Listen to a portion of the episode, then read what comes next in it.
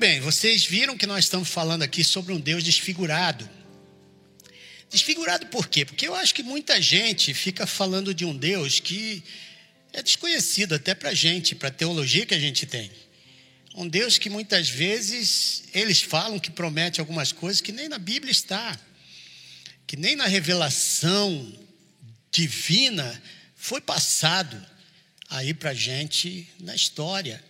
Então a gente gostaria de tratar desse assunto aqui nessa, nessa série e mostrar para você como é que o nosso Deus ele age. Ninguém pode escrutinar a mente de Deus.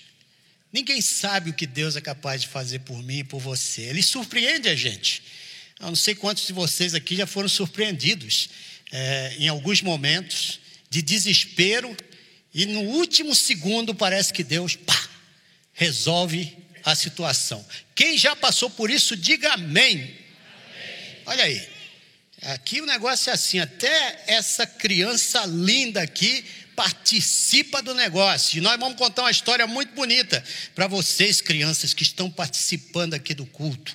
A história de Jó. Jó foi um homem que sofreu muito. E a gente vai aqui tratar esse assunto com muito carinho. Porque eu sei que alguns que entraram aqui essa manhã estão sofrendo. E às vezes você fica naquela preocupação: choro ou não choro? Falo da minha dor ou não falo? Porque em algumas igrejas por aí o triunfo é tão grande que se você falar que está sofrendo, alguém vai dizer que você está em pecado. Se você falar que está faltando um pouquinho de saúde, opa, você está com pecado escondido. Nós hoje queremos falar de um homem que era considerado por Deus íntegro, irrepreensível, temente a Deus e se afastava do mal. E mesmo assim, perdeu tudo. E mesmo assim, sofreu aquilo que talvez poucos de nós aqui tenhamos sofrido pelo menos um terço do que Jó sofreu. Então vamos falar desse assunto. Talvez não é um assunto que dê ibope, viu? Pessoal que está em casa. Ah, é um assunto. Bom dia para vocês e bem-vindos a esse culto. Tenho certeza que Deus vai te abençoar. O primeiro cenário que eu vejo aqui está no capítulo 1. Gabriel falou perfeitamente na semana passada. Ah, Lisânia já deu um, um panorama na semana que vem, você vai ver o pastor Samuel aqui destrinchando alguns, é, é, algumas partes dos textos aqui, são só 34 capítulos, né, pastor? Que você vai ter que, em meia hora, resolver o problema. Isso é difícil, hein? Eu estou aqui apertado só em saber que nós vamos trabalhar esse livro tão profundo e tão difícil. Tão difícil. Bom, o primeiro cenário do livro de Jó você vai ver que a coisa começa lá no céu. Parece que há uma entrevista dos anjos, uma convocação de Deus dos anjos, e Satanás vem escondidinho ali, chega na frente, e Deus faz uma pergunta para ele: De onde você vem? Está aí no texto, tá? Capítulo 1. E ele vai dizer: Eu vim de dar uma volta pela terra. E aí Deus pergunta para ele: Você deu uma reparadinha no meu servo Jó? Você olhou para ele, você viu a fidelidade desse camarada? E aí Deus fala que Jó era um homem íntegro, irrepreensível, um homem que temia Deus e se afastava do mal.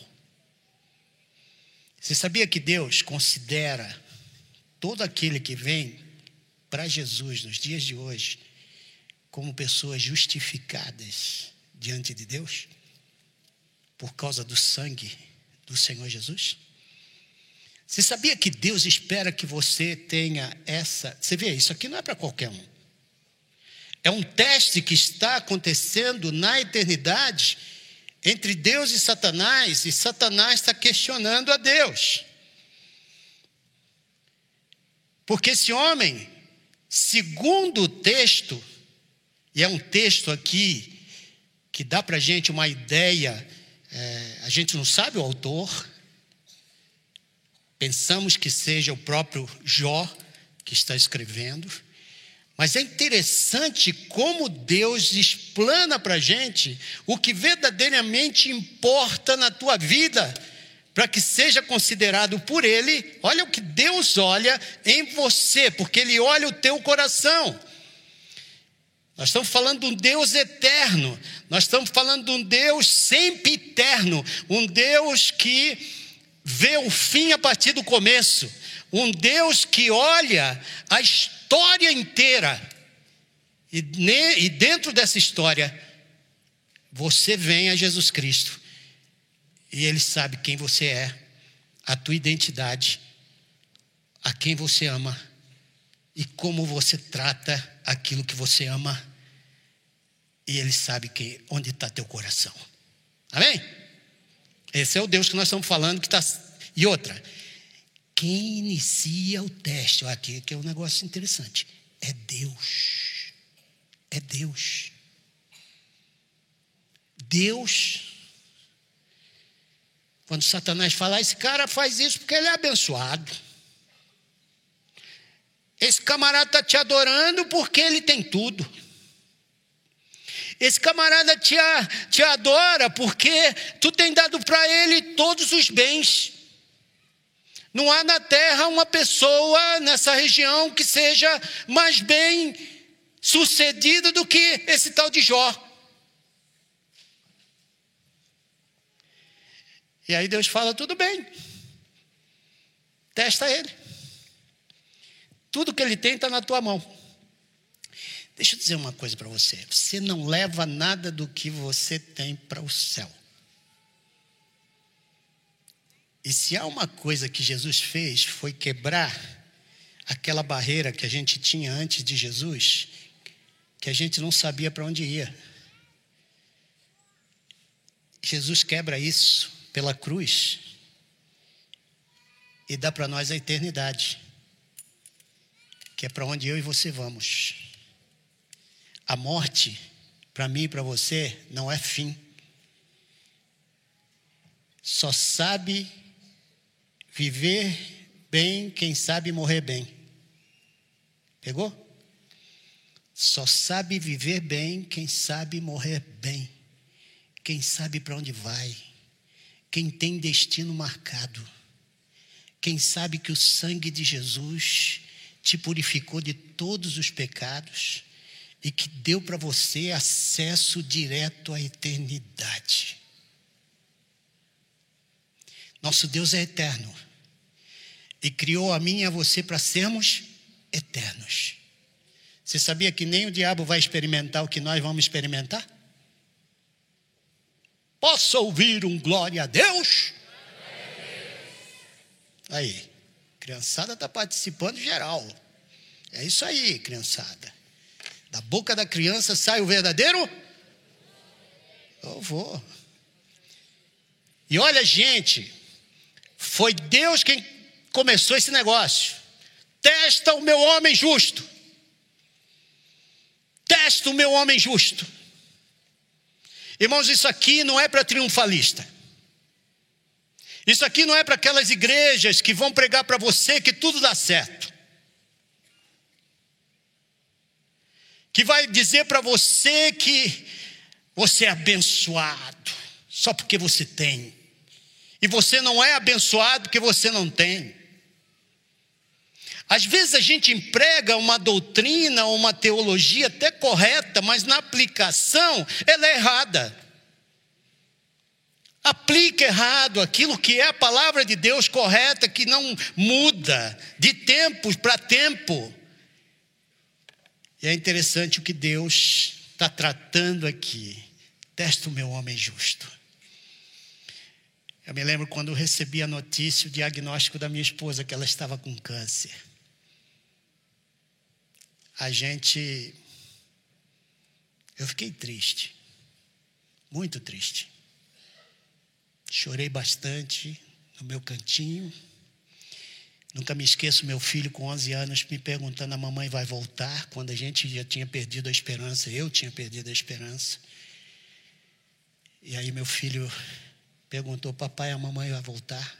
A gente na escuridão do quarto, deitados juntos. E eu perguntei para ele, filho, você crê que a mamãe vai voltar? Ele, eu creio, pai. Falei, então ora pelo papai também. E nós oramos juntos. Está ela sentada ali. Já vai fazer o quê? Treze anos. Deus poderia ter levado? Poderia. Iria mudar alguma coisa, irmãos? Não. Quem dá é Deus, quem tira é Deus. A gente tem que viver à luz da eternidade, para que a tua vida tenha sentido. Só vale a pena passar nesse mundo sabendo que você um dia vai ter com o Pai.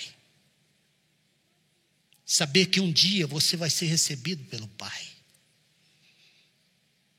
Que a casa já está sendo pronta que depois da ressurreição, Jesus diz: Eu vou preparar lugar para vocês.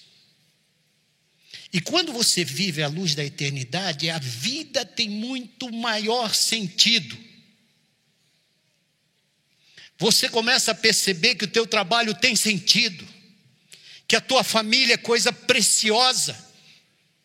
Você começa a perceber que tudo muda o seu valor Aqui a gente não está dizendo nada contra ter ou não ter, nós estamos falando de caráter.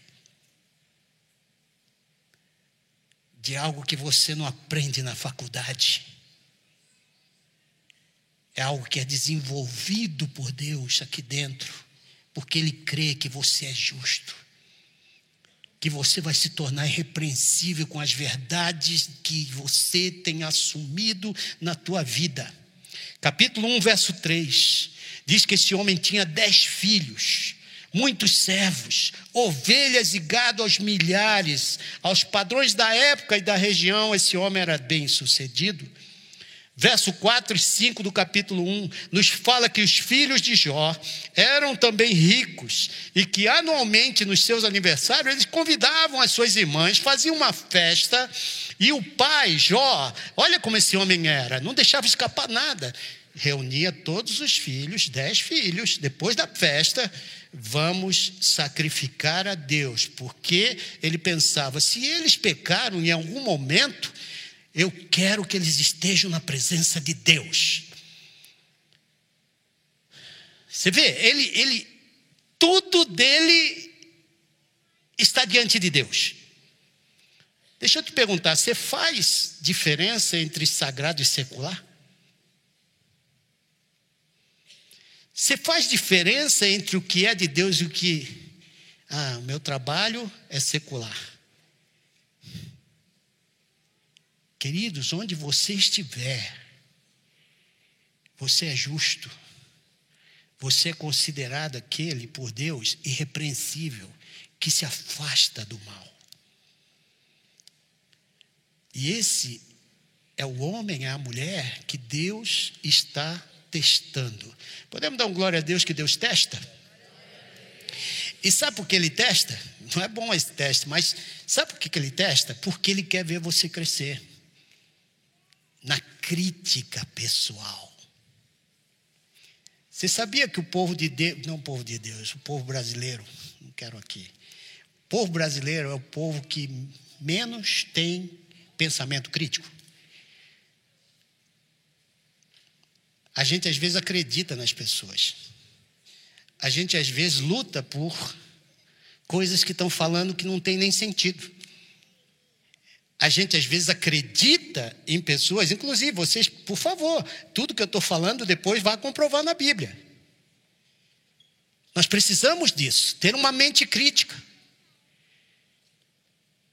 Esse homem perdeu nesse negócio do teste, Satanás diz para Deus: Deus, esse camarada tem tudo porque tu tem abençoado ele. Tira dele para ver se ele vai. Ele vai amaldiçoar teu nome. Queridos, eu conheço pessoas que, se Deus tocar em algum bem, abandona Deus. Eu conheço pessoas que estão constantemente questionando Deus. O justo, ele nunca questiona o Senhor, ele adora o Senhor. independente da circunstância. Porque ele sabe que o mesmo Deus que deu é o Deus que tira, é o Deus que dá. Estamos juntos, irmãos? Estamos juntos? Isso é importante, porque você vai, ter, você vai ser enganado numa sociedade como essa. Tem muita gente que veio de outras igrejas, onde o triunfalismo, o legalismo, fazia você achar que só é abençoado aquele que tem. Só é abençoado aquele que tem saúde plena. Só é abençoado aquele que nunca entrou no hospital.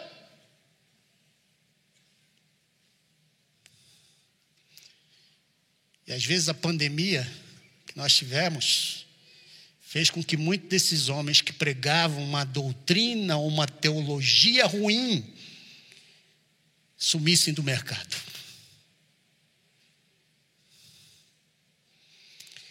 O desafio feito sobre a fidelidade de Jó, está no verso 8. Disse então o Senhor a Satanás: Reparou, meu servo Jó? Não há ninguém na terra como ele, irrepreensível, íntegro, homem que teme a Deus e evita o mal. Essa é a visão de Deus sobre Jó. E aí a confiança de Deus nos homens justos, nas mulheres justas, no ser humano justo. O Senhor disse a Satanás: Pois bem, tudo que ele possui está nas tuas mãos, apenas não encoste um dedo nele. Então Satanás saiu, no verso 12 está escrito isso, da presença do Senhor. E aí, deixa eu te dizer um negócio: você não vai levar nada disso que você tem para o céu. Aliás, nem móveis você tem que se preocupar quando chegar no céu. Estamos juntos? Não é beleza isso para as mulheres aí que tem que ficar limpando aquele móvel, chamando alguém para limpar a sua casa? Nós vamos para o céu, gente. No céu. Nós somos chamados por Deus de filhos. Então Deus fala para ele: vai lá. E aí ele, ó, o que Satanás fala para Deus no verso 9 e 10. Será que Jó não tem razão de temer a Deus? Respondeu Satanás: Acaso não puseste uma cerca em volta dele, da família dele e de tudo que ele possui? Tu mesmo tens abençoado tudo o que ele faz, de modo que todos os seus rebanhos estão espalhados por toda a terra. Mas estende a tua mão e fere tudo o que ele tem, e com certeza ele te amaldiçoará na tua face. Ó, ó que Satanás fala para Deus. Gente, tem pessoas que você ama que você não abre mão. Quer falar alguma coisa mal da minha esposa, vai se ver comigo. Por quê? Que eu amo. Você protege aquilo que você ama. Mexe num filho. Mexe num filho para ver como uma mãe se torna uma leoa. Verdade, mulheres? Mexe num filho de Deus. Mexe no justo. Você pode testar. Testa lá. Tira tudo dele. Ele vai continuar adorando. Aí Satanás foi, assim como a sociedade faz. Usada pelo maligno, muitas estruturas de poder que nós temos são usadas pelo maligno. Por exemplo, um pai que perde o seu emprego e chega em casa e vê os filhos pedindo pão, aquela criancinha pedindo pão e ele não tem para dar, ele faz qualquer coisa. Vê uma mãe que o filho pede um leite e não tem para dar. Irmão, Satanás ele usa diversas mentiras para ir quebrando todas as estruturas para que as pessoas deixem de acreditar. Mas o justo não deixa. E deixa eu te dizer um negócio: se essa sociedade ainda subsiste, é porque existem justos na sociedade, amados por Deus, que não se dobram, não se dobram diante de mentiras ou teologias triunfalistas. Estamos juntos, irmãos? Bom, Deus falou: vai lá, toca tudo que ele tem. E aí você vê do verso 13 ao 29 a perda tremenda que esse homem tem. No verso 14, os bois e jumentos, aquilo que fazia ele subsistir, foram atacados pelos sabeus e roubados. No verso 15, os empregados foram mortos.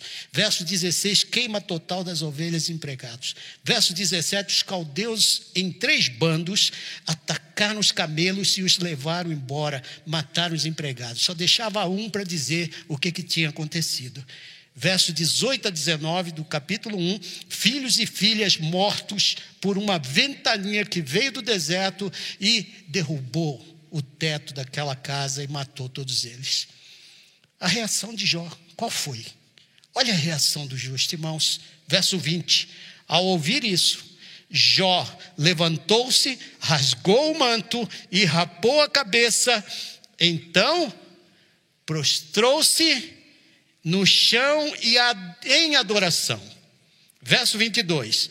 E em tudo isso, Jó não pecou, nem nada culpou a Deus. Vamos ser honestos. Se a gente perde os filhos, se a gente perde os bens, se você é um empresário, perdeu todos os seus empregados, toda a tua produção, como é que você se sente? Jó chorou, sem dúvida. Oh, rapou a cabeça, isso é sinal de lamento. Sentou na cinza. Ele está sofrendo por dentro, porque ele não sabe o que Deus e Satanás estão conversando lá em cima. Ele não sabe essa questão espiritual que está acontecendo aqui. Ele é simplesmente esse condutor da vida. Tudo que foi construído, perdeu. Mas uma coisa aconteceu, ele guardou a fé. Ele é capaz de adorar. Você já cantou no meio do teu sofrimento? No meio das tuas lágrimas, você já cantou um hino? Você tem algum hino assim que é daquele, esse aqui é meu. Parece que foi escrito para mim. Eu me lembro quando a porta do hospital fechou, e eu já não tinha mais minha esposa, nem meu filho, e, e Covid ali. E eu pensando, meu Deus, o que, que vai dar esse negócio aqui? Aí sabe o que eu fiz? Comecei a cantar. A enfermeira entrava, estou cantando. Saía, daqui a pouco ela entrava, estou cantando. Seguro estou nos braços daquele que nunca me deixou. Se você sabe cantar, canta comigo. Seu amor perfeito sempre esteve repousado em mim. Se eu passar pelo vale, acharei conforto em seu amor. Pois eu sei que és aquele que me guarda me guarda em teus braços. Em teus braços é meu descanso. Em teus braços é meu descanso. Você já cantou quando as lágrimas estão caindo? Você já cantou quando você não tem mais esperança? Porque você não perde a fé. O justo não perde a fé. O justo vai para o joelho. O justo começa a adorar. O justo começa a se lembrar quantas vezes Deus nunca falhou comigo, não é dessa vez que Ele vai falhar. Eu levo os meus lamentos ao Senhor, é de onde eu tiro a minha força. Sabe, você pode chorar sim. Você pode lamentar. Irmãos, às vezes as teologias desse mundo, elas vêm para a gente, como eu disse, muitas vezes são teologias corretas. Teve um dos amigos, vou dar só um spoiler aqui, viu, Samuel? Teve um dos amigos, ele faz, ele vem dizer, rapaz, você tem algum pecado, por isso que você está assim. Por quê? Todo toda pessoa que está no pecado, sem dúvida, ela não é abençoada. E como nós todos somos pecadores, ele não estava dando um tiro no escuro. mas não conhecia o contexto. Ele não conhecia aquilo que Deus conhecia sobre esse homem. Ele é íntegro, irrepreensível. Ele é uma pessoa que busca a mim o tempo todo. Deus está falando isso. Queridos, por isso que eu digo, você tem que ter uma mente crítica e bíblica para nos momentos em que essas pessoas que virão ao teu redor com teologias até boas, mas com aplicações equivocadas, você possa continuar protestando. Me lembro de um momento na, na nossa vida que vinha gente e dizia para a gente: é, eu acho que esse problema é emocional, tem alguma coisa na tua vida aí emocional que você precisa. Que, que, tá Estou batendo na minha esposa? Estou fazendo alguma coisa errada, Senhor? E você fica escrutinando, parece que é um negócio que, além do sofrimento que você está passando, que o justo está passando, estou falando de justo, ainda tem a carga da acusação dos amigos, de pessoas queridas. Bom, vou deixar isso de lado, porque o pastor Samuel vai trabalhar isso com vocês. A minha questão aqui é, irmãos, você pode lamentar sim. Jó várias vezes lamentou. Satanás fez dois, dois testes na hora lá com Deus. É, tá bom, você tirou tudo, beleza. No capítulo 2 ele vai de novo conversar com Deus e fala: agora testa a vida dele. Mexe, no corpo dele para você ver, porque o homem, ele quer, ele luta pela vida. Quem aqui não luta pela vida? Quem aqui não quer ter saúde? Toca na saúde dele. Deus falou: vai lá, toca. Só não tira a vida dele. Toca. Para você ver como homem justo, aquele que é fiel, aquele que sabe o Deus que tem, ele no meio da sua dor, ele vai olhar para o céu e vai me adorar. E é isso que acontece com Jó. Queridos, todos nós aqui vamos passar por dores terríveis na vida. Perder um filho, perder um ente querido, perder um pai, uma mãe. Eu fiz dois velórios em questão de um mês e meio entre meu pai e minha mãe. Nem me preparei para isso. Mas me lembro do meu pai cantando hinos na igreja comigo. Me lembro da minha mãe me levando pelo caminho para a igreja, todo domingo.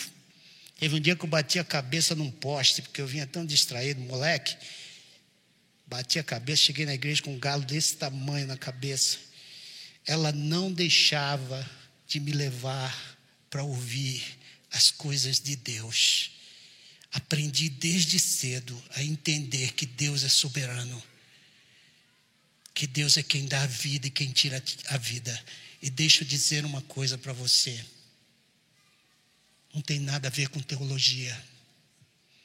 Esse Deus que dá a vida é o que tira, é o Deus que testa. Sabe por quê? Porque você é eterno.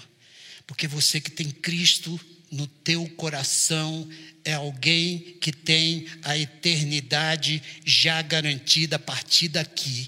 Teu nome está escrito no livro da vida. Um Deus que é eterno, ele tem saudades de pessoas como eu e você.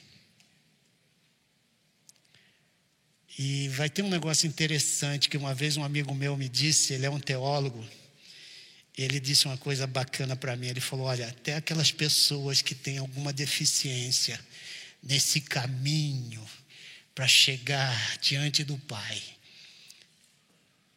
vai estar perfeita. Perfeita. Queridos, eu não sei, mas só sabe viver bem quem sabe morrer bem. Dá para chorar? Muito. Nossa, eu choro até pelo meu filho que está lá em, em Maringá. Essa semana eu senti uma saudade dele, começou as lágrimas. Né? Eu vou lá para o meu cantinho, deixo a, a minha esposa de lado, vou para o meu cantinho. Saudade, saudade. E nada disso você culpa Deus. Você adora Deus. Que eu sei que Deus está agindo no coraçãozinho dele. Eu sei que Deus tem me dado muita alegria de ver a minha família, todas as coisas. Esse homem perdeu tudo, chorou. Ah, o corpo dele todo machucado. Chorou. Lamentou.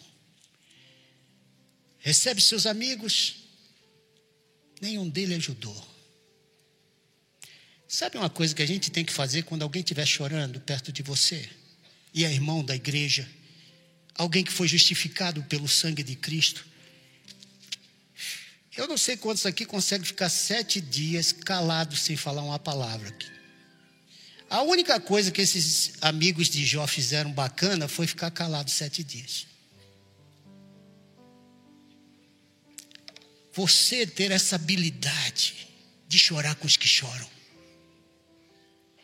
ter essa habilidade de, de fundo, sabe? Não ficar na periferia, só balbuciando palavras que você aprendeu lá na igreja. Isso aqui é por causa de pecado, isso aqui é por causa disso, isso aqui é por causa daquilo. A melhor coisa que você pode fazer é sentar e ficar calado. Nunca me esqueço daquele homem que perdeu um supermercado lá na Argentina, estava na casa dele e de repente ele recebe a notícia, a única fonte de renda e de pagamento dos seus empregados. Queimou. Naquela hora, irmãos, eu não sabia o que dizer. E aí eu perguntei para a esposa: será que ele me receberia? Ele foi para o quarto, se trancou no quarto. Aí ele abriu a porta, eu entrei. A única coisa que eu fiz foi pegar na mão dele e chorar junto. A gente tem que aprender. Nós, pastores, nós líderes, precisamos aprender a ficar calados. Não dizer teologia boa com aplicação errada. Mas sermos conscientes de que as pessoas justas sofrem, choram e precisam do consolo de pessoas justas que também sofrem e que se levantam no meio das cinzas, porque são acolhidas, abençoadas, trabalhadas no coração e que aprendam a cantar a glória daquele que pode tirar a gente das cinzas e nos levar para a alegria. Nós vamos participar da ceia agora. Mas antes disso, eu queria que você ouvisse essa canção. Uma canção muito especial. E depois nós vamos participar da ceia, porque em Jesus eu encontro acolhimento e graça e amor. Não temos triunfalismo em Jesus. Ele sofre e vai até o final, porque ele sabia que o seu sofrimento era a nossa alegria hoje. E se você está aqui, foi porque Jesus pagou o preço. Calado. Simplesmente indo na cruz. Para nos dar essa ressurreição e vida que recebemos lá na cruz. É interessante, né? Você vê Quando Jó ele entra na história, no capítulo 3, ele começa querendo morrer. O justo, irrepreensível, sofrimento era tal, tristeza era tal na alma dele. Você já percebeu que de vez em quando a gente fala uns negócios que a gente nem pensa? A gente nem pensa, a gente fala. Por isso que eu acho que o silêncio é importante para nós que ouvimos as pessoas no seu sofrimento. A gente não está na pele deles, eles falam coisas que o melhor seria, ao invés de dizer, cara, você está em pecado falando isso. Dá uns dias, dá um mês. Deixa aquele negócio cair. E aí você vai ver que as pessoas mudam porque elas estão vendo a ação de Deus no dia a dia. Tem coisas que eu falo que é, sabe, às vezes a gente fala um negócio um para o outro, não é o que a gente quer dizer. Deixa passar um dia, não reage não. Não usa uma teologia correta no, no momento errado. E falando nisso, né, Jesus sofreu muito, gente, por mim e por você. Porque ele sabia que um dia a igreja dele estaria sendo formada, forjada, e que a gente está sentado, adorando a Ele, como nós estamos adorando com essa gente maravilhosa aqui. Deus abençoe vocês, viu, por nos, nos edificar com a música. A música é algo de Deus, lindo. Expressa aquilo que eu não consigo aqui em palavras. Os autores viveram momentos assim profundos com Deus para escrever e escrever as notas que colocadas juntos fazem com que a gente né, tenha esse momento tão agradável com Deus. Jesus sofreu por mim e por você. E esses elementos que nós temos aqui, desculpem, eu tenho um pãozão gostoso. E vocês aí com seus kitzinhos Brincadeira, viu, gente?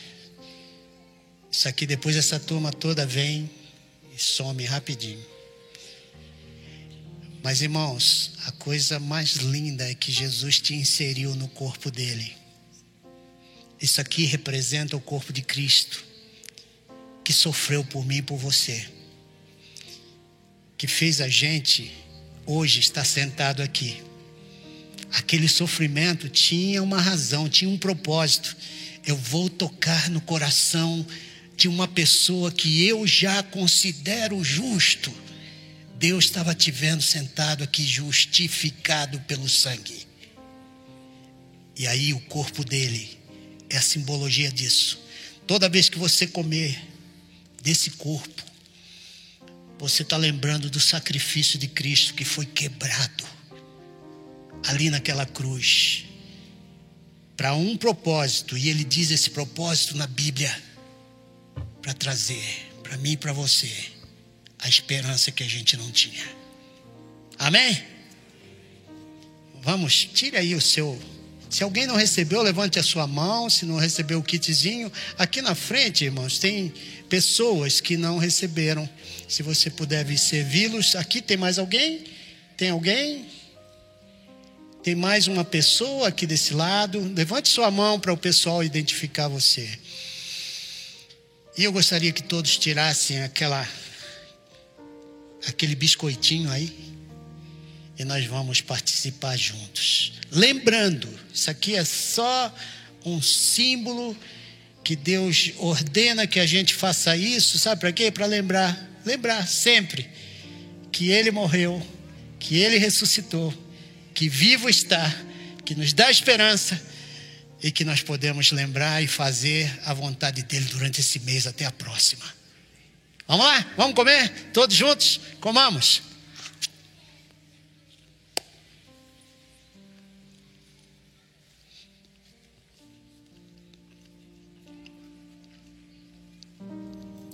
Pai, eu te agradeço pelo teu corpo. Lembrando, Senhor, daquelas daqueles chicotes batendo na pele, Senhor, dilacerando o teu corpo, o sangue vertendo, aquela coroa de espinho, já que tu és o rei dos judeus, vamos coroá-lo. E aquela coroa com espinhos na fronte. Deus, quanta humilhação teu filho passa por amor a nós, para sermos inseridos no teu corpo. Obrigado por isso, Senhor. Obrigado. E o sangue? Te pediria que você agora participasse comigo o sangue. Ah, se não fosse o sangue. Você pode dar um glória a Deus que você foi perdoado todos os teus pecados. Que você, por causa desse sangue, foi inserido no corpo e que não tem nada que te arranque das mãos do Senhor. Nada. Nem morte, nem vida, nem profundidade, nada, nada, nada pode nos afastar do amor do Senhor, que está em Cristo Jesus. Eu te convidaria a tomar comigo do teu vinho.